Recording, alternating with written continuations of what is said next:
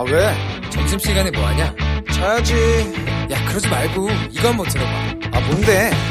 지금 당장 라디오를 켜봐 나른한 오후 깨울 시사 토크쇼 모두가 즐길 수 있고 함께하는 시간 유쾌하고도 신나는 시사 토크쇼 오태훈의 시사본부.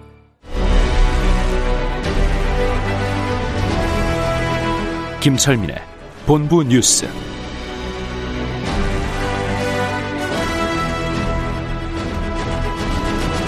네, KBS 제1라디오 오태훈의 시사본부 2부 시작합니다. 이 시각 중요한 뉴스들 분석해드립니다. 본부 뉴스, 뉴스 핵심을 짚어줍니다. KBS 보도본부의 아이언민, 김철민 해설위원과 함께합니다. 어서 오십시오. 네, 안녕하세요. 오늘도 네. 중요한 뉴스들만 뽑아서 왔습니다. 81일 만에 300명을 넘었어요. 예, 코로나19. 코로나의 확산세가 네, 이 점점 더 악화되고 있는 양상입니다. 오늘 이제 313명 나왔고요. 네, 어, 지금 81일 만에 다시 300명대로 올라섰고, 어, 지역 감염도 245명 나왔습니다. 이제 음, 오늘 감염은 뭐 특정 시설이나 특정 집단 이런 데서 나오는 게 아니고, 네, 우리 일상생활 공간 곳곳에서 지금 이제 이제 집단 감염이 나오고 있는 상황이라서 이 동실자발적으로 이- 이제 유행이 시작이 되고 있는 것이다 이렇게 어, 진단을 하고 있고요. 음, 그래서 전문가들은 지난 2, 3월에 1차 유행이 있었고 대구 경북 쪽에서 예, 시작됐던. 8, 9월에 이제 어뭐 이태원 그다음에 그 이후에 이제 광복절 집회 네네. 이후에 이제 2차 유행이 있었고 그다음에 이제 3차 유행이 이제 시작이 된 것이다. 이제 이렇게 3차 유행이 시작된 것이다. 네. 어. 그래서 지금 다 방역 당국이 수도권하고 광주, 강원도 영서 지역 일부 이렇게 해서 지금 거리두기를 1.5단계로 이제 올리는데 네, 그렇게 하더라도 음. 이미 이 확산 고리가 너무 퍼져 있기 때문에 네. 이 확산세를 잡는 거는 쉽지가 않다 이렇게 음. 전문가들은 보고 있습니다. 해외 여행도 많이 나왔어요. 예, 그러니까 해외 유입도 지금 68명이 나와갖고 어제보다 두 배나 많이 나왔는데 예. 최근에 지금 유럽도 그렇고 미국도 그렇고 코로나 확진자들이 폭발적으로 나오고 있잖아요. 그러니까요. 그래서 이제 그 외국에서부터 유입되는 이런 음. 확진자들도 어, 그 영향을 받아서 지금 이렇게 대폭 늘어나는 걸로 보고 있습니다. 그래서 이런 추세가 당분간 계속될 걸로 이렇게 보고 있고 각자 뭐 마스크 잘 쓰고 방역 수칙 잘 방역 수칙 잘 지- 지키는 거 말고는 뭐 뾰족한 지금 대안이 없는 상황입니다. 네. 자, 그리고 최근에 임대주택 입주 경쟁이 상당히 치열해졌다는데 전세난 예. 때문인가요? 그렇죠. 이제 7월 말부터 새로운 임대차법이 시행이 되면서 전세난이 굉장히 심해졌지 않습니까? 예. 그래서 이제 서울 주택도시공사 SH공사라고 하죠. 여기서 국민임대주택 입주자 모집 공고를 하는데 5월 말에 1차 공고가 있었고 이제 9월 말에 2차 공고가 있었는데 예. 이 9월 말 2차 공고할 때 이제 979가구 입주자를 모집을 했거든요. 그래서 음. 주로 지역이 이제 마곡지구, 고덕 강일지구, 뭐 강동 이런 이제 인기 지역이었는데 네. 여기 979가구 모집하는데 9,800명이 몰려가지고 10대 1을 기록을 했습니다. 어. 두 자릿수 경쟁률을 기록했는데 요 임대차법 시행되기 전에 5월 말에도 이제 이때는 2,400세대를 모집을 했는데 네. 이때도 뭐 위례라든지 뭐 고덕 강리라든지 이런 인기 지역이 많았는데 이 당시에는 어 4대 1 정도밖에 안 됐습니다. 2,400 가구. 그러니까 비교대가 딱 되겠네요. 그렇죠. 예. 그러니까 이제 임대차법 시행되기 전에는 뭐 한 자릿수 경쟁률이었는데 음. 시행된 직후에 이제 모집을 해보니까 두 자릿수로 이제 올라선 것이죠. 그래서 통상 이게 이제 이 국민임대주택은 이제 도시근로자 평균 월평균 소득 70% 이하 무주택 서민들한테 이제 예, 공급이 되는 임대주택인데 예. 지방에서는 뭐 미달되는 사례가 많이 나오고 음. 서울은 미달까지는 안 되더라도 보통 한 자릿수 경쟁률 한 3대 1 정도 경쟁률이 나오곤 했는데 네. 이렇게 두 자릿수 경쟁률이 나온 거 10대 1이 이제 넘게 나온 거는 이게 아마 새로운 임대차법 시행 이후 전세난이 심화되면서 그런 이제 수요들이 몰린 것으로 본다 이렇게 이제 SH공사 측은 밝혔습니다. 네.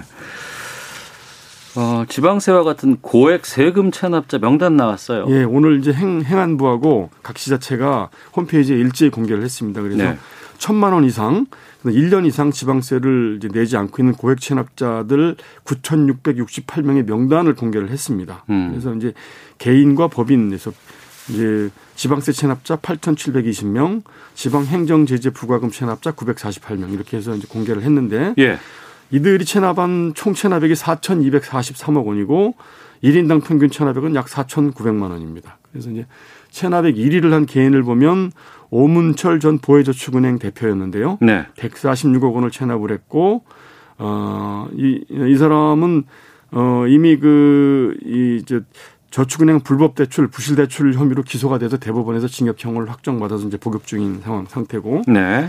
그다음에 이제 지방세 체납을 가장 많이 한 법인은 과거에 용산 역세권 개발을 시행사였던 드림 허브 프로젝트라는 회사인데 예. 552억 원을 체납을 해서 여기가 이제 1위를 차지했고요. 예.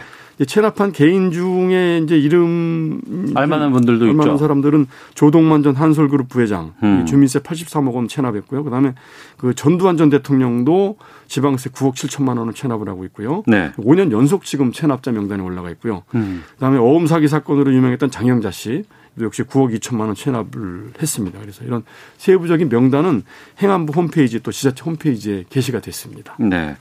부동산 투기 의혹 성장현 용산구청장 주민 청원 추진한다고요? 예, 이게 이제 성장현 용산구청장이 이제 사선에 성공한 그 더불어민주당 소속 현역 구청장이죠. 용산구청장인데 네. 그 2015년에 용산구 한남 뉴타운 이제 사구역 재개발 조합의 설립 인가를 내줬습니다. 이제 네. 구청장으로서. 어. 그리고 6개월 뒤에 그 지역 안에 있는 다가구 주택을 매입을 한 것이죠. 예, 예. 그래서 이제 이런 이때부터 논란이 생겼는데 오늘 이제 정의당 서울시당이 그 관할 행정구역 내에 있는 재개발 구역의 건물을 사들여서 부동산 음. 투기 의혹을 빚고 있고 또 이해 충돌 그렇죠. 논란도 있다. 예. 본인이 그 이제 구청장으로서 재개발 인허가 인허가 권한도 가지고 있고 음. 분양 허가권도 모두 가지고 있는 그런 지역 안에서 네. 스스로 다주택을 보유한 것은 공직자윤리법상 심각한 이해 충돌 위반이다. 음. 그래서 송장현 구청장이 공정하고 청렴한 구청장의 책임을 외면하고 있다 이렇게 비판을 하면서 정의당 서울시당이 그 송- 송장현 용산구청장을 국민권익위원회에 제소를 했습니다. 그래서 네. 국민권익위가 이게 이해 충돌이냐 여부를 이제 이제 판단을 내려야 될 상황이 된 거고 네. 그리고 이제 아울러서 이제 정의당 측에서는 그 성장현 구청장을 파면시키기 위한 주민 청원을 추진을 하겠다 이렇게 밝혔습니다. 아, 파면 요구 청원인 거네요. 그렇죠. 주민들 서명을 받아서 음. 뭐 이제 그 탄핵을 시- 이제 추진을 하는 거죠. 네. 예, 예. 하나만 더 보겠습니다. 그 음악 전문 채널에서 오디션 프로그램 순위 조작했던 PD 실형 받았어요. 예, 예, 굉장히 이게 논란이 되고 시끄러웠던 사안이죠. 이, 이- 이제 음악 전문 채널 엠넷에서 오디션 프로그램 프로듀스 101 담당했던 PD가 이제 안준영 PD고 그 책임 PD가 김용범 총괄 PD인데 네. 1심에서 이제 그 징역 2년 어 1년 8개월 이렇게 받았었는데 이게 네. 항소를 했거든요. 네. 그래서 오늘 서울 고법이 또 이제 2심 판결을 내렸는데 음. 1심과 똑같이 안준영 PD는 징역 2년, 그다음에 김영범 PD는 징역 1년 8개월 실형을 선고했습니다. 이제 재판부는 오늘 판결을 내리면서 예. 당시 안 PD는 오늘 재판에서 이 프로그램의 완성도를 위한 과정이었다는 점을 좀 첨작을 해달라 이렇게 이제 항변을 했는데 재판부는 순위 조작으로 억울하게 탈락한 연습생들은 평생 트라우마를 갖고 살 수밖에 없고 음. 국민 프로듀서로 자부심을 갖고 이제 투표를 했던 시청자들한테 극도의 배신감을 느끼게 했다. 그래서 어이 연습생들한테도 큰 상실감을 주고 이랬던 점을 굉장히 질타를 하면서 결국 실형을 선고를 했습니다. 네, 본부 뉴스 이 뉴스까지 살펴봤습니다. KBS 보도본부의 김철민 해설위원과 함께했습니다. 고맙습니다. 네, 고맙습니다. 수고하십시오.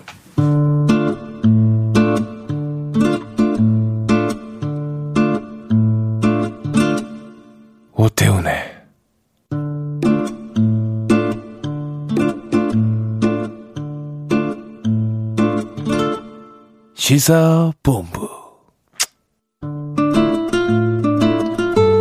네, 1시 9분 지나고 있습니다. 시사본부는 청취자 여러분들의 참여 기다리고 있습니다. 샵 9730으로 의견 보내주시면 되고요. 짧은 문자 50원, 긴 문자 100원, 어플리케이션 콩은 무료로 이용하실 수 있습니다. 팟캐스트와 콩, KBS 홈페이지를 통해서 다시 들으실 수 있고 유튜브에서 일라디오 아니면 시사본부 검색하시면 영상으로도 만나실 수 있습니다.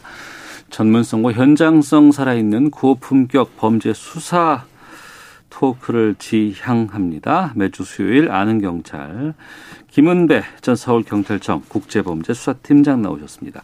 안녕하십니까? 안녕하십니까. 배상훈 전 서울경찰청 범죄심리분석관 나오셨습니다. 안녕하십니까? 안녕하세요. 네. 몇 번 다뤘었어요, 저희가. 이 아는 경찰 시간에. 아동을 대상으로 한 잔혹한 성범죄 저질렀고 감형돼서 12년 살았습니다. 조두순 이제 나오는데 한 달도 좀 안 남았죠. 근데 그 전부터 이제 뭐 나올 때 뭐 어떻게 해야 되느냐, 뭐 피해자들 여러 가지 걱정이 있다, 이웃들 고민된다 이런 얘기 많이 했는데 요즘 근황 보니까 출소 앞두고 그 취업 준비를 하고 있다고요? 예, 예. 보통 이제 재소자에서 출소를 하게 되면은 예. 여러 이제 출소 이후의 생활 때문에 음. 어, 취업 관련된 부분을 네. 법무부에서 도와주는 경우가 있거든요. 네. 그걸 대행하는 게 이제 한국 법무보호복지공단에서 음. 이제 뭐 국민의 세금으로 허그 일자리 지원 프로그램이라는 것이 있는데 네. 취업을 원하는 출소자라면은 실 누구나 신청할 수 있습니다. 네. 그래서 이제 공단의 심사를 거쳐서 취업 계획을 제출하고 음. 관련된 어떤 교육을 받아야 되니까 교육비를 최대 300만 원까지 지급하고 뭐 관련된 수당도 있습니다. 어떤 자격증을 주는 이런 것들이 네. 거기에 따라서 이제 어 그것을 신청했다는 거고요. 그것에 대한 심사는 아직 법무부가 진행할 상황이고 음. 물론 이걸 안 하는 사람도 있습니다. 네. 자기는 그냥 뭐그안 본인의 하겠다. 선택이고 예, 선택인데 신청을 했다. 예, 예. 법무공단에서는 이 기준에 대해서는 뭐 아주 좀 심도 있게 심사하겠다까지 얘기가 되고 있습니다. 사회에서 죄를 저질렀어요. 그리고 이제 그 죄에 따라서 벌을 받았죠. 그리고 이제 감옥이나 이렇게 수감 생활을 하면서 죄값을 치렀습니다. 그리고 이제 제2의 삶을 살기 위해서 사회에 또 복귀를 해야 되니까 어, 취업 프로그램 제공하는 건 맞고 또 그렇게 해서 새로운 사, 이제 죄값 치렀기 때문에 사는 건 어, 새, 새 삶을 사는 건 맞는데 이 아동 성범죄자가 취업을 한다, 사회생활을 한다. 이 부분에 대해서 특히 조두순 이 이름과 관련해서는 아, 고민이 됩니다.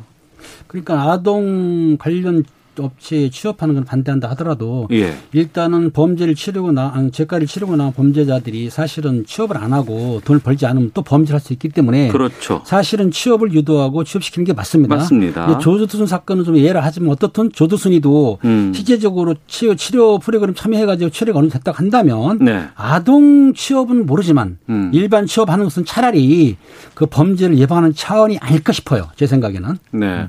배상훈 교수께서 그동안 특히 이제 아동 성범죄자들의 어떤 인식이라든가 이런 그 머릿속에 잠재되어 있는 이런 것들 고치기 쉽지 않다라고 계속해서 말씀해 주셨거든요. 이 어떻게 어느 특정 분야에는 좀 취업 제한이 있어야 되지 않을까 싶은 생각도 있을 것 같은데. 예, 그러니까 어느 일정 한도 내에서는 네. 아동 청소년을 직접적으로 맞닥뜨릴 수 있는 그런 공간과 관련된 곳은 음. 취업을 엄격히 금지해야 되는 것은 맞는데요. 네. 그럴 수 있는 데가 한국 같은 도시가 밀집된 지역 같은 경우는 사실 아. 쉽지가 않습니다. 그렇죠. 그렇죠. 예. 그렇죠. 예, 예를 예. 들면 예를 들면 남성 성인들만 집중적으로 일하는 어떤 공간이라는데 그렇게 제한적이고 예. 그렇다고 해서라도 그것이 이제 출퇴근 기간이라든가 아니면 다른 공간에서 음. 아동 청소년을 만날 수 있는 상황이 자주 발생할 수 있는 한국적인 공간 구성이기 아, 동네마다 때문에 다 유치원도 있고 예, 어린이집도 예, 있고 다 그렇잖아요. 그러니까 이런 것이 실제로 실효성이 있느냐? 어. 물론 이제 법상으로 이제 취- 아동 관련 청소년 관련 취업 제한을 두고 물론 음. 근데 지금 도수수는 거기에 적용이 안 됩니다. 많은 어 왜냐하면 저- 저기 형 저, 시- 형량 확정된 후에 10년이기 때문에 그것도 참 불합리하지만 그 부분에 현실성 있는 방안을 좀 더 고민을 했어야 되는 거 아니냐 네. 법무부에서 그러니까 어. 매우 법규에 그 매여 갖고 현실적으로 실행되기 어려운 상황인 상태에서 지금 부랴부랴 뭘 하고 있는 좀 허둥대는 서두름 보이는 것이 아니냐 이런 비판이 있는 거죠. 네, 출석 후에 이제 자기 집으로 갈 거 아니겠습니까? 근데 그 지역 주민들이 상당히 좀 불안해하고 있고 이것 때문에 뭐 지자체에서도 아, 이런 조치 취하겠습니다. 저 저런 조치 취하겠습니다라고 발표는 합니다. 근데 그게 사람도 많이 필요하고 예산도 많이 들어가고 그럼에도 불구하고 안 할 수는 또 없는 상황인 것 같은데 지금 김은배 팀장께서 좀 정리해 주시죠. 그렇습니다. 지금 그 조수신이가 12월 13일 날 출소하는 걸로 돼 있어요. 출소하는데 말에 의하면은 안산으로 가겠다. 원래는 이제 그 경생보호에 있는 강서, 아니, 강북구로 가기로 했는데 거기서 반대를 했던 것 같아요. 그러니까 안산으로 오겠다고 하는데 안산에 또 자기 처가 산다는 거예요. 그렇다고 한다면 거주 이전에 자기가 있기 때문에 막을 수는 없어요. 네. 하지만 안산을 왔을 경우에서 안산은 지금 난리가 난 겁니다. 그러니까 음. 안산에서는 뭐 청원경찰 6명을 또 추가로 뽑았네. CCTV를 뭐 200 몇 대를 또 추가로 설치한다. 그 경찰청하고 법무부하고 법무부하고 여가부에서 합동을 해가지고 주변에 여성 안심 또 구역을 만들었어요. 1km 정도 반경을. 그리고 또 조두순이가 전자 발찌를 부착하지 않습니까? 예. 그러면 그 일대일로 전자 감시 사람을 또 부- 하나를 또 바친 거예요. 뿐만 아니라 경찰서에서는 여천 개 중심으로 해가지고 한 개 팀이나 두 개 팀 정도를 전담시키는 거예요. 그러면 아유 예산이라든지 경찰 인력이 딸리는 뿐만 아니라 예, 예. 그 주변에 있는 다른 것까지 일을 못하는 거거든요. 어. 전담하니까 어떻든 지금 전자 발찌 부착법을 좀 약간 개정을 해가지고 음주를 못하게 한다든지 그 어린이 근방에 있는 못 가게 한다든지 여러 가지 조치를 취하고 있는데 실제적으로 그런 조치를 제대로 취한다고 한다면 조도순이가 재범하는 걸 막을 수는 있겠죠 어느 정도. 음. 근데 참 안타까운 것 같습니다. 지금 지금 팀장님 말씀하시는데 드는 비용이 적지 않습니다. 그렇죠. 차라리 그 비용으로 어. 조두순이 형량 반 정도 지났을 때 음. 집중적으로 다른 재소할 때에 거기서 프로그램을 해내는 게 차라리 네. 효과가 있지 않았을까. 음. 이제서야 이제 부랴부랴 한다 하니 네, 네. 효과가 얼마 있을 것이며 음. 물론 뭐 당연히 이제 밀착 마크를 한다고 해서 한다고 하- 뭐 하면 효과가 있겠지만은 제가 늘 말씀드려 언제까지 하냐 이 말이에요. 1년 뒤까지 하나요? 2년 뒤까지 하나요? 그러면 10년까지 하나요? 그 언론에서는 그때 어 1년 뒤면은 이 그 보호 조치가 끝납니다. 감시 조치가 끝납니다. 어떻게 되겠습니까? 그럼 똑같은 거 아니에요? 그렇죠. 그러면 3년 뒤에 그러면 그 뒤에의 위험성은 누가 책임지나요? 음. 그러면 거기에 대한 대안도 없는 상태에서 지금 당장에 흔히 말하는 이게 좀 그래서 언발이 오- 오줌 누기 정도밖에 더 되겠습니까? 네. 좀, 좀 근본적이고 이거 좀 치밀한 어떤 것이 아니라 어. 그냥 즉흥적인 형태만 했기 때문에 이게 진짜 맞는 건지 해, 하긴 해야 되겠지만은 장기적인 플랜이 없는 상태에서의 지금 상황은 또 이제 다른 상황이 돼서 다른 열- 언론에 언론 언론에 관심이 덜할 때 음. 그때는 어떻게 할 거냐. 그러니까 이 피해자의 아버지도 네. 못 믿겠다. 음, 결국은 이 제도적인 문제를 해결하지 않은 상태에 그러면 떠날 수밖에 없다. 이 얘기지 않습니까? 그 이사 간다고 했잖아요. 그래서 네. 가셨다는 거죠. 어. 예. 간단한 얘기죠. 근데 중요한 거는 조두순이가 실수를 했을 때 실제적으로 우리나라에 보호관찰, 보호감호소가 없어졌었습니까? 그러니까 재범 우려에 따라 가지고 갖다 줄 수는 없어요. 이게 문제는. 어. 그러니까는 더군다나 대한민국 알다, 알다시피 거주 이전 자유가 있지 않습니까? 취업 네, 자유가 네. 있어요. 그러니까 그거를 막을 수는 없다. 하지만 음. 그 조두순이가 거주를 안산으로 가던 취업을 하든 간에 그 행동을 감시하기 위해서는 인력이 필요한데 네. 그 인력을 법무부도 인력을 제공하고 경찰도 제공하고 사회복지사 제공해가지고 감시하겠다 이겁니다. 그러니까 한 사람을 감시하는 드는 비용 계산은 상당하겠죠. 하지만 국민 정서상 어쩔 수가 없다 라고 보는 거죠. 그러니까 뭐 그동안의 제도상이라든가 그동안의 사회 통념상이라든가 이런 것에 그냥 해왔다가 그때는 또 술 먹으면 감형된다고 하니까 감형도 해서 12년 나오고 그랬다가 이제 나온다고 하니까 부랴부랴 또 이제 안 할 수는 없고 또 여러 가지 사람들이 요구하는 부분들이 있고 긴- 걱정하는 부분들이 있기 때문에 이제 이런 조치들이 나오는데 여기에 대한 건 좀 아, 이거 이렇게 해도 되나 싶은 생각이 있고 또 한편으로는 지금 김창룡 경찰청장이 조두순 출소하면 술 못 마시게 하겠다. 이렇게 24시간 감시하겠다. 이렇게 했다는데 이게 가능한 건가요? 어떻습니까, 이게? 그 전자장치 부착 등에 관한 법률에 그 준수 사항이 있는데 예. 그 준수 사항을 갖다 개정을 해가지고 음주도 그걸 자제하겠다고 했기 때문에 음. 요거는 약간 개정하면 가능하다고 봅니다. 아, 그래요? 네네. 근데 어. 보안 처분이기 때문에 가능한데 보안 처분. 예, 예, 예. 이게 흔히 말하는 법률로는 행령이 아니- 아니기 아. 때문에 근데 문제는 이게 얼마나 실효성이 있겠느냐. 아. 예를 들면은 가족을 동원해서 몰래 술을 사와서 집안에서 먹고 집- 있으면 먹으면 예, 예. 그걸 어떻게 할 거냐. 그렇죠. 그렇죠? 그 취해서 또 밖에 나오면 어떡할 거냐. 그렇죠. 그럴 때 위험성. 어. 오히려 이런 부분에 대한 것이 너무 치밀하지 않고 그냥 생각나는 대로 막 얘기하시는 거 아니냐. 음. 아, 물론 저 이- 이것에 대한 대비는 하겠지만은 실제 할 수 있는 것과 네. 할수 없는 것. 대비해야 되는 것과 이것을 좀 구분해서 얘기를 해야지 국민들이 안심을 할 수 있는데 좀 그래서 되게 답답한 거예요. 그 이거 여쭤볼게요. 최근에 이제 법을 좀 바꿔서 또 지금 여- 뭐 이수진 의원인가요? 또 이런 얘기 하신 것도 좀 들어봤는데 화학적으로 이 치료를 해야 되겠다. 그러니까 그 전에 뭐 거세라는 말을 썼다고 하는데 화학적인 치료 가능하다는 얘기가 나오거든요. 이건 어떻습니까? 근데 그 조두순한테는 적용이 안 되는 것은 이, 이 법은 조두순이 범죄가 된 이후에 제정된 거기 때문에 네. 조두순한테 적용이 안 됐는데 어, 물론 법을 이제 개정해서 네, 어, 이런 수 있죠. 본인이 원하는 한도 내에서 예. 화학적인 치료를 가능하게 하는 법을 제정한다고 하고, 어, 도두순자 같은 위험한 범죄 예상자를 설득해서 음, 이런 치료에 들어가게 하는 그런 방법은 충분히 가능할 수 있고요. 네, 문제는 지난번에 말씀드린 것처럼 치료의 비용 음, 그리고 필요의 효과에 대한 엄밀한 연구 결과. 네, 이 부분이 사실 불확실, 불확실하다는 겁니다. 네, 그러니까 치료 비용도 뭐 들리는 얘기에 따라서는 한 번 주사 맞는데 50만 원 정도, 음, 그것도 한 달에 한 번. 그럼 뭐 몇 명까지 해야 되느냐? 그걸 또 감시를 관리를 누가 할 것이냐? 이런 부분 때문에 분명히 실효성은 있을 것 같은데 네, 거기에 대한 비용이라든가 관리 체계에 대한 것이 얘기가 되지 않은 상태에서 얘기하는 건 좀 사실 좀 위험한 상태다 이거죠. 어. 그렇습니다. 그 화학적 거세라고 하는데 실제적으로 그거는 조두순 사건 때 해당이 없었어요. 2012년 예. 됐기 때문에 해당이 없는데 요거는 피해자도 도- 어, 피고인이 동의도 해야 되지만은 치료 목적으로 해가지고 그 약물을 주입하는 거 아닙니까? 성호르몬제를 주입하는데 조두순이는 해당이 없어요. 현재 음. 그렇기 때문에 화학적 거세도 안 되는 거고 그러니까 이 화학적 거세는 그 조두순 이후에 성범죄자들이 어느 정도 받은 사람도 있는데 일부는 약효 효능이 있었지만 일부는 네. 없다는 거예요. 어. 그리고 부작용도 있습니다, 이게. 왜냐하면 예. 여성 호르몬 같은 경우는 들어되어 있다는 것 같아요. 제가 알기로는 그렇기 때문에 유방이 커진다든지 음. 골다공증 생기기 때문에 문제가 있는데 어떻든 본인들한테 주기적으로 주사를 하는데 아까 교수님 말씀한 대로 경비도 만만치 않거든요. 그러니까 요청한 사람들만 하는데 조두순 사건만큼 해당이 없다. 이렇게 음. 보시면 되죠. 알겠습니다. 이게 출소 이후에도 계속해서 좀 얘기는 좀 나올 것 같습니다. 상황 좀 보죠. 자, 아는 경찰. 텔레그램 단체 대화방 통해서 4천여 명에게 성착취 동영상 유포한 그 N번방의 통로 역할을 했다. 이렇게 지금 보도가 나오고 있습니다. 왓치맨에게 1심 선고가 내려졌는데 법원이 징역 7년 선고를 냈죠?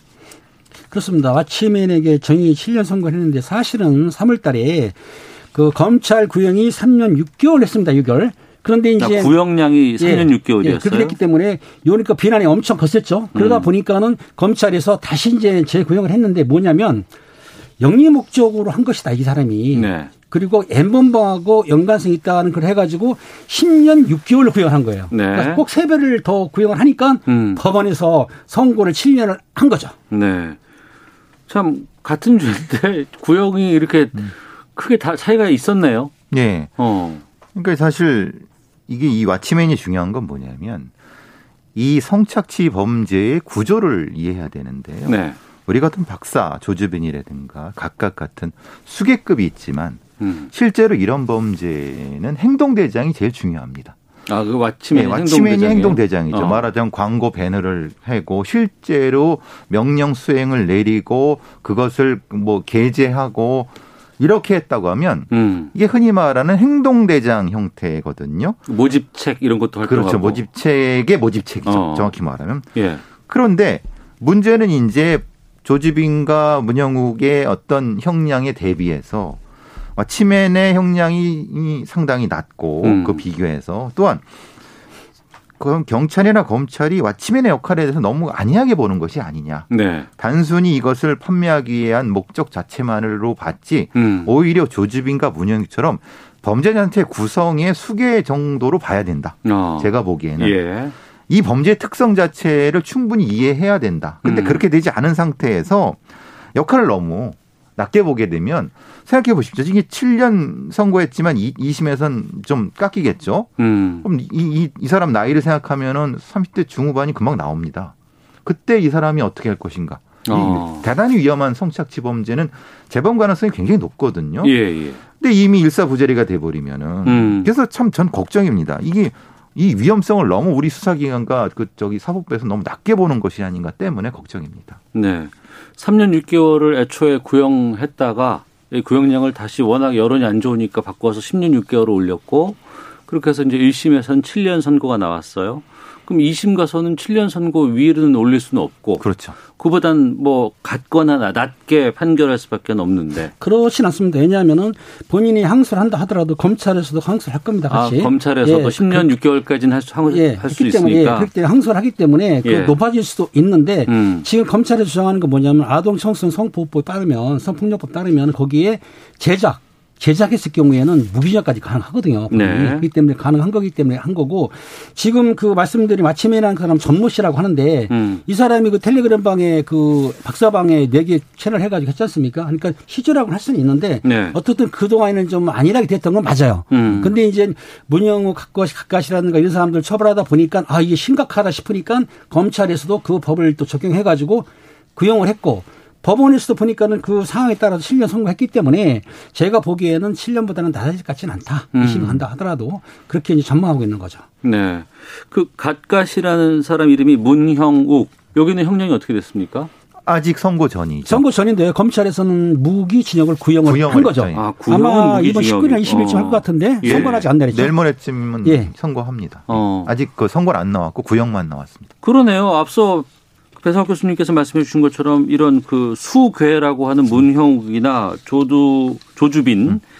여기 무기징역 구형할 거였는데 애초에 그, 가- 그 와치면 3년 6개월 이거 너무 갭이 크잖아요. 그러니까 이제 이 범죄자들의 위험성에 대해서 너무 안이하게 보고 있다는 겁니다. 검찰에서. 어. 그러니까 그냥 대략적으로 해버리고 근데 이제 여론이 안 좋으니까 부랴부랴 다른 거 붙여갖고 해버리니까 네네. 왜 검찰의 수사를 기소를 믿을 수 있느냐. 어. 이게 너무 고무줄이 아니냐. 그럼 애초에 심도 있게 수사를 한 게 맞느냐. 음. 이런 문제가 나오는 거죠. 근데 왜 우리는 지금 이 와치맨을 와치맨이라고 불러요? 이 신상 공개 안 됐나요?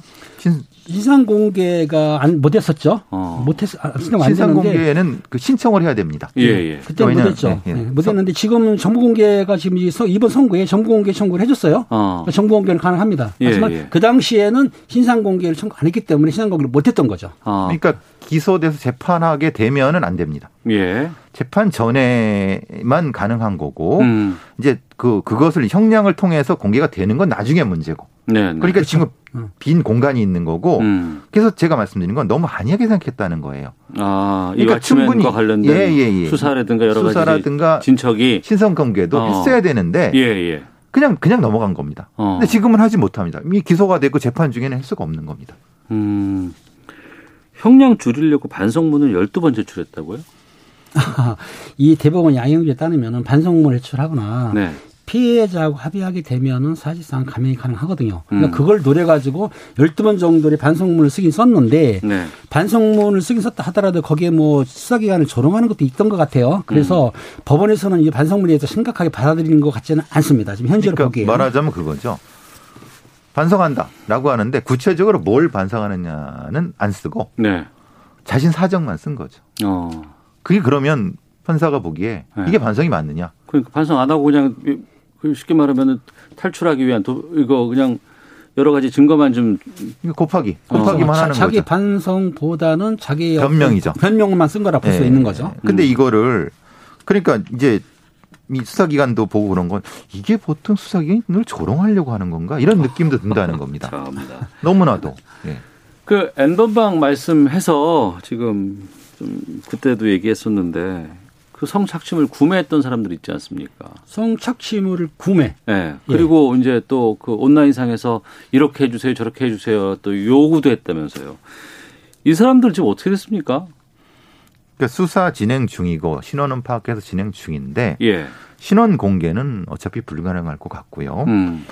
차차차차 이제 저, 저 기소가 들어가는데 에, 사실은 좀 어렵습니다. 이게 뭐냐면 처벌이 네. 시형 처벌이 사실은 어려울 것 같아요. 지금 지금으로 봐서는 그 교사도 있었고 경찰도 있었고 좀 그 신원들이 조금 공개된 건 있었잖아요. 일부죠. 일부. 일부죠. 예. 그러니까 일단은 유료형 같은 경우는 입건이 가능한데 음. 우리 한번 본 사람 같은 경우는 처벌을 못했거든요. 그러니까 네. 이 법을 나눠보시면 돼요. 지금 법이 바뀐 게 뭐냐면 음. 아동 청소년 음란물을 옛날에는 배포하거나 제작하면 처벌했지 않습니까? 예. 근데 이 집은 법이 바뀌어가지고 내가 소지하거나 음. 시청해도 처벌합니다. 네. 1년 이상 징역을 취할 수는 있어요. 예. 또 하나 뭐냐면 옛날에 아시겠지만 성음란물이라고 그러죠. 아야동을 성인 거 성의권은 시청하거나 소지해도 처벌을 안 했습니다. 네. 왜 바뀌었습니다. 지금 어. 음란물. 그러니까 음란물을 하는 건좀 애매하긴 한데 그 피해자가 원치 않아서 찍은 거. 네네. 무슨 말씀인지 아시죠? 음, 예, 예, 예. 그런 경우를 내가 봤어요. 알면서. 그리고 그걸 소지했어. 그럼 3년 이하 시행이 처할 수는 있어요. 네. 그게 바뀌었어요. 그러니까는 어. 음란물이 돌아다니는 걸 배포하는 것만 처벌하는 게 아니고 받아가지고 보는 사람도 처벌하니까 음. 앞으로 음란물을 보시면 안 되겠죠. 근데 알겠습니다. 지금 문제는 그겁니다. 예. 이게 법은 바뀌었는데 수사관들의 관행은 아직 안 바뀐 겁니다. 어. 그러니까 거기까지 여파가 아직 안 가는 거죠. 예. 그러니까 빨리 반해야 되는데 팀장님 말씀은 그렇게 법은 바뀌었다는 거고 어. 실제 처벌되는 건 다른 문제인 겁니다. 알겠습니다. 청취자 의견 소개해드리죠. 김세정님, 조두순 같은 아동 대상 성범죄자에게는 화학적 고소 했으면 좋겠습니다. 예방 차원으로 이런 범죄에 대해서는 또 무기징역 내려야 합니다. 가윤하님, 소 잃고 외양간 고친다고 하죠. 이렇게 내보낼 수밖에 없다면 최소한 부서진 외양간이라도 고쳐야 합니다. 허점 있다는 걸 알았다면 대책 마련했어야 합니다. 4790님, 김은배 형사님, 지난번에 아침마당에서 봤습니다. 진짜 멋진 형사 중에 형사님 같더라고요. 오늘도 방송 잘 듣겠습니다. 라고 어, 감사합니다. 보내주셨습니다. 고맙습니다. 자, 뉴스 듣고 기상청 교통정보 확인하고 돌아와서 두 분과 계속 말씀 이어가도록 하겠습니다. 정부가 최근 코로나19 지역사회 유행이 본격화하며 대규모 재유행이 기로에 선 시점이라며 거리두기 2단계로 격상하지 않고 상황을 반전시키는 것이 무엇보다 중요하다고 강조했습니다. 정부가 11월 중 코로나19 백신에 대한 세부적인 확보 방안을 발표할 계획입니다. 내년도 우리 국민 3천만 명에게 백신을 공급한다는 목표를 수립하고 1천만 명분의 백신을 확보한 상황이라고 밝혔습니다. 내일부터 코로나19와 인플루엔자 바이러스를 동시에 진단할 수 있는 검사에 건강보험이 적용됩니다. 서욱 국방부 장관이 오늘 아침 크리스토퍼 밀러 신임 미국 국방장관 대행과 전화통화를 갖고 굳건한 한미동맹과 연합방위 태세 유지를 위한 공약을 재확인했습니다. 서울 지역 학교 급식조리사와 돌봄 전담사들이 퇴직연금 제도 개선 등을 요구하며 내일과 모레 이틀간 파업에 나섭니다. 지금까지 헤드라인 뉴스 정한나였습니다. 이어서 기상청의 송소진 씨 연결합니다. 미세먼지와 날씨 정보입니다. 서쪽 지역은 공기가 깨끗한데 강원 영서와 경상도는 아직 먼지 농도가 나쁨을 보이는 곳이 많습니다. 비가 다시 내리기 시작하면서 강원 영서와 경상도 지역의 먼지 농도도 보통에서 좋음 수준을 회복하겠는데요. 다만 대구는 밤까지 나쁨을 벗어나지 못할 전망이어서 주의하셔야겠습니다. 지금 서해안부터 다시 비가 오고 있습니다. 늦은 오후에는 서쪽 지역, 밤에는 전국으로 확대되겠고요.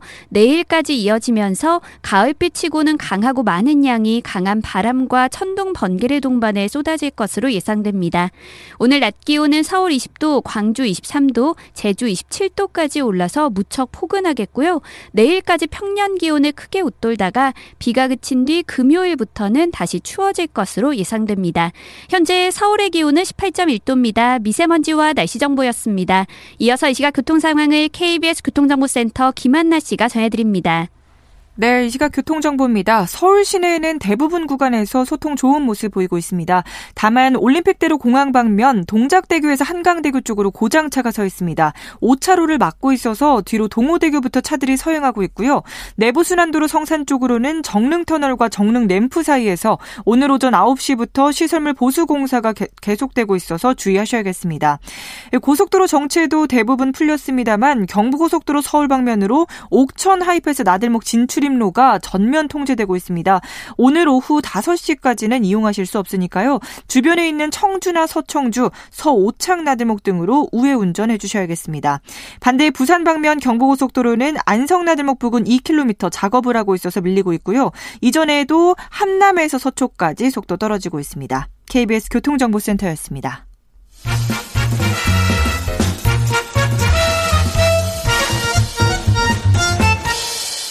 오태훈의 시사본부.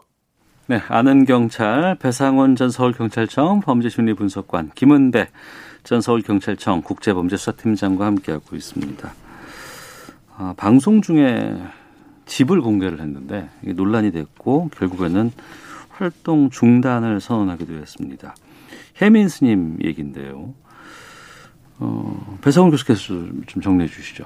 사실 많이 불편하죠. 이게 음. 뭐 11월 7일 날 방송된 프로그램에서 본인의 그 집을 공개하고 집을 공개한 게 범죄가 되는 건 아닙니다. 예, 예. 그리고 이제 그 내 안에 있는 어떤 분, 그러니까 이제 해민 스님의 기존에 본인이 하신 말씀, 음. 본인의 책, 본인의 방송 활동 여러 가지를 봤는데 네. 그, 그 상황과 지금 이제 집 공개를 해서 하는 것이 뭐가 좀 불일치하는 것이 아니냐. 그동안 방송이라든가 또 음. SNS상을 통해서 얘기했던 여러 가지 발언들, 의견들, 견해들이 있었는데 그렇죠. 그게 어 그것만 보고 생각했던 분 입장과 막상 집을 딱 보니까 어 어떻게 저렇게 될까 이런, 거죠. 특히 이제 무소유를 예, 예. 하셨던 오래된 큰 스님을 직접적으로 SNS에서 비판을 하셨어요. 음. 스님이. 그러니까 그분을 비판할 때 본인의 입장. 네. 근데 지금은 이제 거꾸로 된 거죠. 본인은 무소유를 주장하시면서 네. 뭐 그 집이 어떤 형태인지 모르지만 음. 뭐가 좀 이상하지 않느냐. 법을 어긴 건 아닌데 네, 네. 본인의 말과 행동이 안 맞는 거다. 음. 그런데 결국은 청년들한테 청춘들한테 희망을 얘기하고 이걸 얘기하는 건 아니지 않느냐라고 네. 하는 비난이 있는 거죠. 음. 그렇습니다. 해민 스님이 집을 사는 집을 공개를 했는데 그 전망이 너무 좋은 거예요. 남산이 보이는 전망이 남산 view라고 그러죠. 보이기도 하고 집을 보니까 혼자 사시는데 절이 아닙니다. 아닌데다가 첨단 전자기기가 있고 또 그리고 본인이 출근하시는데 스타트업의 기업에 출근하는 거예요. 네. 그앱 같은 명상을 만들고 그러니까 아 스님이 무소유를 주장했는데 알고 보니까는 full 소유더라. 음. 가진 게 많더라. 이래가지고 비난이 듣고 또 부동산 문제가 터졌는데 파란 눈의 스님이라는 모 스님이 페이스북에 직접적으로 직격탄을 날렸어요. 네. 석가모니를 빙자하고 팔아먹는 도둑 땡이다. 음. 또 뭐뭐 하는 기생충이다. 이런 식으로 직격탄을 날리니까 음. 이게 비난이 커지니까 해민 스님이 모든 걸 내려놓겠다고 했는데 네. 더 재미있는 것은 하루 뒤에 네. 그 파란누의 스님하고 해민 스님하고 통화를 했다는 걸 10분을 했는데 예. 통화한 뒤에 그 극렬하게 비난했던 그 스님이 음. 해민 스님은 참 아름다운 사람이다. 이렇게 말을 바꿨어요. 예. 그러니까 누리꾼들이나 인- 뭐야 인터넷에서 참 어이없다, 황당하다, 음. 무슨 소리 이런 식으로 비난이 또 끌었던 거죠. 논란이 또 계속되는 게 어, 해민 스님 소유의 집을 대한 불교 관련된 단체에다가 팔았는데 여기서 또 실소유주 논란이 있었다고요? 그러니까 본인 명- 등기로 돼 있는 네. 거를 이건 예. 이제 말하자면 본인 등기로 돼 있는 걸 이 단체에 기부를 해요? 그러니까 팔았습니다. 어, 돈 받고? 팔았다고 합니다. 어, 어. 팔았는데 근데 그 단체가 본인이 관련된 단체라는 겁니다. 어. 그러면은 예. 자기가 자기한테 매매한 거 아니, 아니냐 소위 음. 말하는 네. 그러니까 근데 그 건물에 그럼 판 건 뭐고 실소유는 뭐냐? 음. 그러니까 돈을 또 이득을 얻었다고 하면은 네. 이 상황을 어떻게 해석을 해야 되느냐? 그러니까 어. 그 건물을 가지고 있으면서 돈은 돈대로 가지고 있는 음. 이 상황은 본인의 무소유 주장과는 너무 동떨어진 거 아니냐 이런 얘기가 나오는 거죠. 우리가 영상을 통해서 접하는 그리고 이제 어렸을 때부터 학교에서 뭐 소풍을 간다거나 뭐 하면서 접하는 아, 사찰 절의 이미지가 있지 않습니까? 산에 이렇게 주로 있고 풍경 소리가 들리고 규모가 좀 크고 그리고 그 스님들은 거기서 기거하는 줄 알았는데 보니까 이제 집도 따로 이제 있는 것 같고 그리고 이, 이 사찰 같은 경우에는 소유가 이건 누구 건가? 아, 그 사찰이요. 사실은 네. 해민 스님이 다른 사람들이 구입을 했다가 어. 8억에 구입해서 9억에 팔았다고 신고가 돼 있습니다. 근데 판대가 고담 선원이라고 조계정의 산안을 맞습니다. 그런데 예.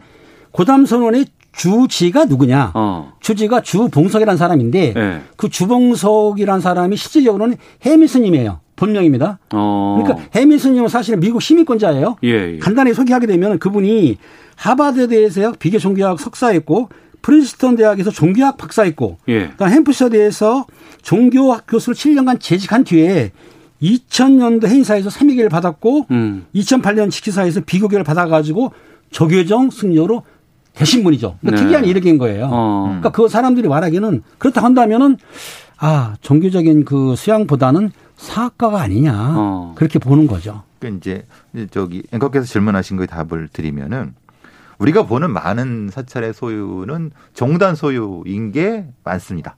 그렇게 알고 있어요. 그런데 저도. 이제 예.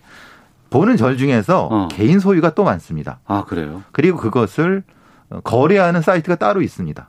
아, 이거는 사찰 거래 예, 사이트. 예, 이거는 이제 교회 거래 사이트 따로 예, 있다면서요? 예. 이게 이거는 뭐냐면은 제가 다른 거 수사 때문에 네. 이거 알게 된 것은 그, 뭐 그, 그건데 어. 그게 사실 어떤 경우는 10억도 넘고 20억도 넘고 음. 그래서 이게 무슨 사찰이 그런 것이 있느냐라고 하지만 사실 그렇지 않습니다. 어. 거래가 되는 액수가 10, 억 단위, 20억 단위가 넘는 데가 많고 음. 그 그것의 기준은 소위 말하는 이 들어오는 돈 뭐죠? 이게 시주. 예, 시주 돈에 따라서 바뀐다는 얘기가 있는 건데 네. 물론 모든 절이 그렇다는 거 아닙니다. 절대 음. 그런 아, 말씀은 예, 아니, 예, 예. 아닌데 일부 나쁜 마음을 먹은 사람들이 아. 그런 식으로 소위 말하는 절과 종교를 이용해서 치부하는 사람들도 분명히 소수 존재한다. 음. 그런 거를 일반 대중들이 알고 있기 때문에 지금 이 해민 스님 논란에 대해서 심각한 실망을 가게 된 거죠. 알겠습니다.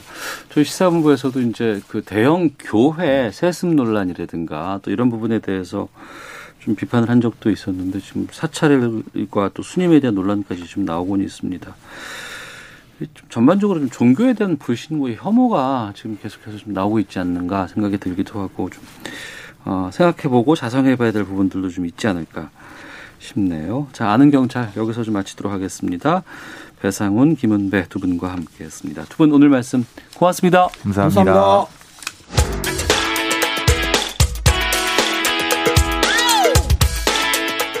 오태훈의 시사본부는 여러분의 소중한 의견을 기다립니다.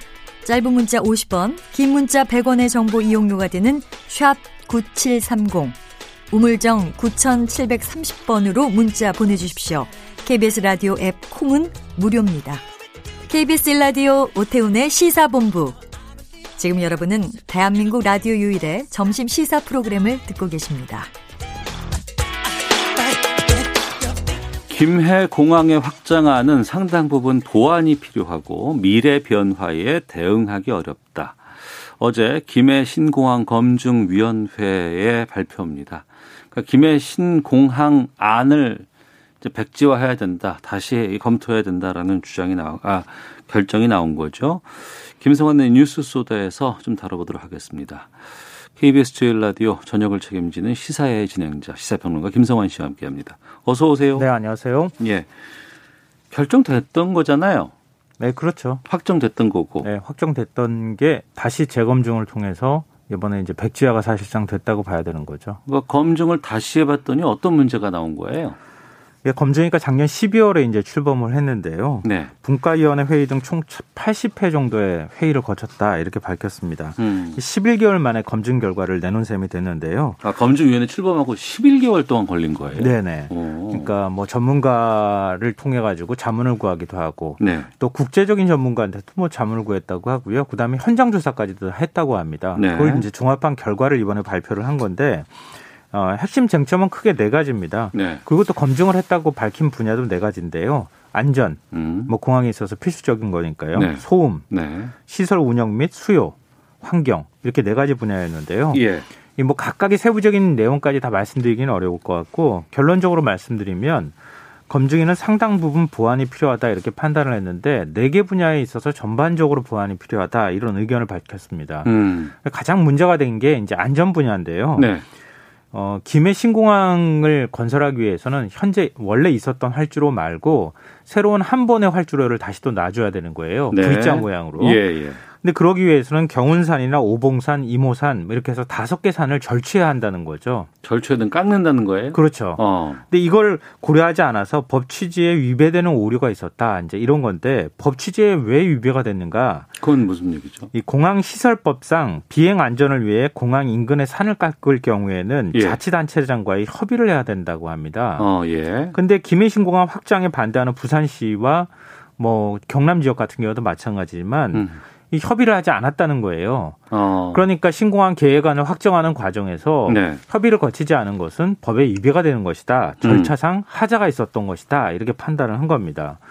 어, 무엇보다도 김해 신공항 계획안은 소음 문제, 이 김해시에 위치해 있기도 하고 부산시하고도 인접해 있고 그 신도시도 있어요. 예. 에코델타 시티인가요? 예, 뭐 예. 그것도 지금 만들고 있는 상황이기 때문에 이 소음 문제가 굉장히 좀 심각한 민원 문제로 제기가 되고 또 공항을 확장하더라도 그 문제는 여전히 남잖아요. 어. 그리고 24시간 이착륙하기엔 좀 어렵다. 지금 김포공항도 역시 마찬가지잖아요. 예. 인근 지역 주민들이 소음 피해에 시달리고 있기 때문에 그 공항을 24시간 운영하는데 밤에는 못 떠요. 못 네. 내리고. 예, 맞아요. 어. 근데 인천 영종도에 있는 공항은 24시간 공항 운영이 가능하거든요. 새벽에도 많이 다 오죠. 예, 예, 맞습니다. 이제 그런 부분들. 음. 어, 그리고 앞으로 이용객이 증가할 경우에 어, 인천공항도 마찬가지지만 인천공항 제1터미널, 제2터미널 이런 식으로 계속 확장해 나가잖아요. 예. 그런 확장성이 떨어진다. 음. 어, 그러기 때문에 미래 변화에 대응하기가 어렵다. 이렇게 판단을 한 겁니다. 근데 김해 동남권 신공항 이렇게 얘기를 했지 않습니까? 네네. 이 얘기는 상당히 오래전부터 참 많이 거론됐었고 때 되면 나왔다가 또 시간 지나면 사라지고 이랬던 거 아닌가요? 네, 맞습니다. 이게 처음 이제 얘기가 나오기 시작한 게 2006년 12월인데요. 어, 노무현 대통령이 당시 이용섭 건교부 장관에게 신공항을 검토해보라 이렇게 지시를 하면서 논의가 시작이 됐습니다. 네. 또 혹시 2002년에 발생했던 중국 민항기 추락 사고 기억하세요? 기억납니다. 그게 김해공항에서 발생했던 예, 거잖아요. 예, 흐린 예. 날씨에 착륙을 하려던 중국 민항기가 공항 인근에 돛대산과 충돌을 합니다. 예, 예. 이때 129명이 숨지고 37명이 다치는 참사가 발생했거든요. 음. 그 이후에 김해공항의 안전성 문제가 계속 제기가 돼 왔어요. 예. 어떤 방식으로든 현재 김해공항으로는 안 된다라고 하는 게 어느 정도 공감대는 있었는데 음. 그리고 또 항공 수요도 계속 늘어나고 있었으니까요. 네. 그러니까 영남에 신공항을 건설하자 여기까지는 맞아요. 된 거예요, 얘기가. 근데 그 이후에 이제 계속 정치적 논란이 휩싸이게 됩니다. 그러니까 어디에 그 신공항을 갖다 놓을 거냐? 네. 그러니까 2007년 대선부터 당시 한나라당 이명박 후보가 영남권 신공항이라고 하는 이름으로 건설 공약으로 내걸었고요. 국토연구원이 두 차례 용역을 진행한 끝에 2011년 4월에 결론이 나왔는데 네. 밀양공항, 가덕동공항 모두 기준 점수에 미달한다. 음. 그래서 신공항을 백지화했어요. 네. 영남권 여론이 다시 들끓 거 아닙니까? 음. 그리고 2012년 대선 때 당시 박근혜 그 새누리당 후보 그리고 지금 이제 문재인 대통령이 신공항 건설을 또 공약합니다. 네. 박전 대통령이 이제 대통령이 당선됐잖아요. 음. 취임 직후인 2013년 4월에 영남권 신공항 건설을 추진하겠다고 공식 발표합니다. 그리고 2년 뒤에 2015년 6월 프랑스 파리 공항공단 엔지니어링 그러니까 ADPI라고 하는 곳인데요. 네. 여기에다 연구 용역을 맡겨서 결론이 나왔는데 음. 김해 신 공항이 맞다.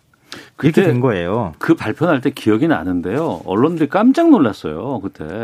그러니까 사실 원래 그 김해 신 공항 안은 생각을 안 했던 생각을 안 거였거든요. 했거든. 예. 기존에 있는 거를 다시 좀 고쳐서 좀 확장해서 쓰자. 이렇게 네. 발표가 나니까 어, 뭐지 이렇게 막 했던 그런 기억이 나거든요. 그 당시에. 그래서 그때도 정치적 결정이었다는 얘기가 사실은 있었어요. 어디에 치우실 수도 없는 상황이었고. 그렇죠. 예, 예. 그러니까 일- 원래 있는 공항을 어. 좀더 확장해서 쓰자 이렇게 결론을 어정쩡하게 냈다고 하는 TK도 얘기가 TK도 있었습니다. 어, 발표가 나고 나서 이게 어떻게 된 거지? 뭐지? 이렇게 된 거잖아요. 네 그때. 맞습니다. 어. 그랬다가 다시 또 이제 뭐 어, 지난, 지난 지방선거 때 부울경 지자체장이 전부 다 민주당이 됐잖아요. 네. 2016년 평가 결과를 우리 다시 한번 검증을 해보겠다. 음. 검증단 만들어서 검증을 좀 해달라 이렇게 요구를 하니까 국무총리실 산하에 검증위원회를 만들어서 네. 검증한 결과를 지금 이번에 발표한 겁니다. 음. 근데 다 좋습니다. 뭐 여러 가지 그 정권이 바뀌고 나면은 뭐 인사 사람들을 바꾼다거나 뭐 할 수는 있어요. 근데 그 전 정권에서 정부에서 결정됐던 어떤 사업들 이런 것들을 재검토할 수는 있겠습니다만 네. 다 이렇게 바꿔버리고 그러면 그것도 좀 문제가 좀 커지지 않나요? 이게 정부 정책의 신뢰성에 관한 문제죠. 어. 정부가 뭐 정권 바뀌었다고 해서 이런 이게 신공항이 한두 푼 드는 사업이 아니잖아요. 네네. 한 번은 이렇게 결정했다가 또 한 번은 이렇게 결정했다가 이렇게 음. 하면은 당연히 뭐 어, 여론의 도마 위에 오를 수밖에 없는 거죠. 네. 그러니까 표면상으로는 2016년 프랑스 용역업체 안을 정치적으로 뒤집었다고 하는 비판에서 자유롭긴 좀 어려울 것 같아요. 음. 어떻게 설명을 하더라도 네. 당시 김해신공항과 밀양공항 가덕지 가덕도를 후보지로 평가를 한 걸 보면 점수상으로만 보면은 김해신공항이 832점, 네. 밀양이 701점, 가덕도가 634점 이렇게 음. 받았어요. 가덕도가 네. 제일 낮았던 거죠. 음. 건설비도 김해신 공항이 약 4조 4천억 원, 네. 밀양이 6조 1천억 원, 음. 가덕도가 10조 7천억 원 이렇게 가덕도가 나왔어요. 돈이 제일 많이 드는 걸로 나왔네요. 네, 아무래도 섬을 깎고 바다를 음. 매립해야 되니까요. 그런데 좀 저도 좀 궁금했어요. 왜 민주당이 이렇게 하나? 음. 민주당 동남권 신공항 추진기획당 공동단장 김정호 의원의 주장을 들어보니까 또 상황이 달라요. 2016년 평가가 오히려 정치적인 결정이었다 이렇게 주장을 하고 있는 아, 건데요. 이전에 결정된 평가가 오히려 정치적이었다. 네. 앞서 저희가 얘기했던 것처럼 당시에 김해 신공항 결정 났을 때 그때 네. 언론이 비판했던 맥락을 그대로 얘기하는 건데요. 음. 어, 그렇게 어정쩡하게 결론을 내고 분노한 대구 경북 여론 당시에 굉장히 분노했거든요. 네. 왜냐하면 김해 공항 그대로 있으니까 김해 신공항을 결정한 직후에 박근혜 대통령 지시로 청와대가 대구 군공항 있잖아요. 예, 예. 군공항을 이전해서 경북 군위하고 의성에 민간 공항을 건설하는 방안을 일방적으로 발표했다. 음. 그러니까 대구 경북 지역에 또 정치적으로 뭔가 공항을 하나 만드는 결정을 한 것. 네. 그것도 정치적 결정 아니냐 이제 음. 이렇게 얘기를 하고 있습니다. 예. 근데 지금 어제 발표가 난 거는 그 김해 신공항 결정을 재검토하자. 원점에서 다시 보자라고 하는 건데 정작 언론에서는 어, 가덕도 신공항이 거의 되는 것처럼 지금 보도가 계속 나오고 있습니다. 민주, 네. 민주당도 좀 그쪽으로 밀고 있다 이렇게 계속 얘기가 나오고 있잖아요. 아니, 민주당은 뭐 그냥 대놓고 얘기하고 있는 대놓고. 얘기하고 있네. 예, 왜냐하면은 이달 안에 특별법을 발의해서 가덕도 신공항 건설을 속도감 있게 추진하고 아, 하겠다. 국토부에 이렇게 예산 밝혔어요. 넣으라 그랬잖아요 그때. 예. 아, 예, 맞아요. 예. 예비 타당성 그 가덕도 신공항을 전제로 한 예비 타당성 조사를 하는데 20억 원을 음. 뭐 배정해 달라. 이거 예, 가지고 예. 사실 옥신각신했기 때문에 가덕도 신공항으로 가려고 하는 거 아니냐 이런 이제 얘기가 있었는데요. 음. 이낙연 대표도 2030년 세계 박람회 박람회 유치를 지금 추진하고 있거든요. 부산시가. 네. 어. 그 전에 신공항에 문을 열 수 있도록 해야 된다. 이렇게 시간표까지 지금 제시를 한 상황입니다. 음. 그리고 민주당 입장에서 앞서 제가 말씀드렸던 것처럼 만약에 밀양공항이 그대로 살아있다고 하면은 얘기가 달라지는데 네. 대구 경북 지역에 즉 경북 군위 의성에 지금 공항이 하나 민간공항하고 군공항 같이 하는 네. 공항을 한 9조 원 정도 들여서 지금 건설하고 있는 중이거든요. 어. 그러니까 대구 경북 지역은 지금 공항이 없다고 말하기가 굉장히 어려운 상황이다. 음. 근데 그 가까운 거리에 또 밀양을 또 공항을 또 건설하느냐? 그것도 설득력이 떨어진다. 네. 그럼 결국 공항 건설할 곳은 가덕도밖에 없다. 음. 이렇게 결론이 나올 수밖에 없다는 거죠. 네. 그런 상황을 감안한 것으로 보이고요. 야당의 반발도 중요한데 예. 국민의힘 김종인 비상대책위원장이 적극적으로 지원하겠다고 얘기하잖아요. 그러니까 국민의힘의 입장도 좀 각 의원별로 좀 달라요. TK 출신 의원들은 굉장히 거세게 반발하고 있고요. 음. PK 출신 의원들, 부산 경남 지역 의원들은 아, 적극적으로 추진해야 된다, 환영한다 이렇게 얘기를 하고 있단 말이에요. 네. 근데 만약에 내년에 부산시장 보궐선거 한다고 하면은 음. 야당 의원들도 지금 동의를 하는 상황이잖아요. 그러니까 민주당 입장에서는 정치적 부담감이 좀 상대적으로 덜한 그런 측면이 있는 거죠. 네. 근데 부산에다가 이렇게 가덕도를 만 가덕도에다 공항을 만들려고 한다 그러면 앞서 용역에서는 10조 원 이상 든다고 나왔잖아요. 네.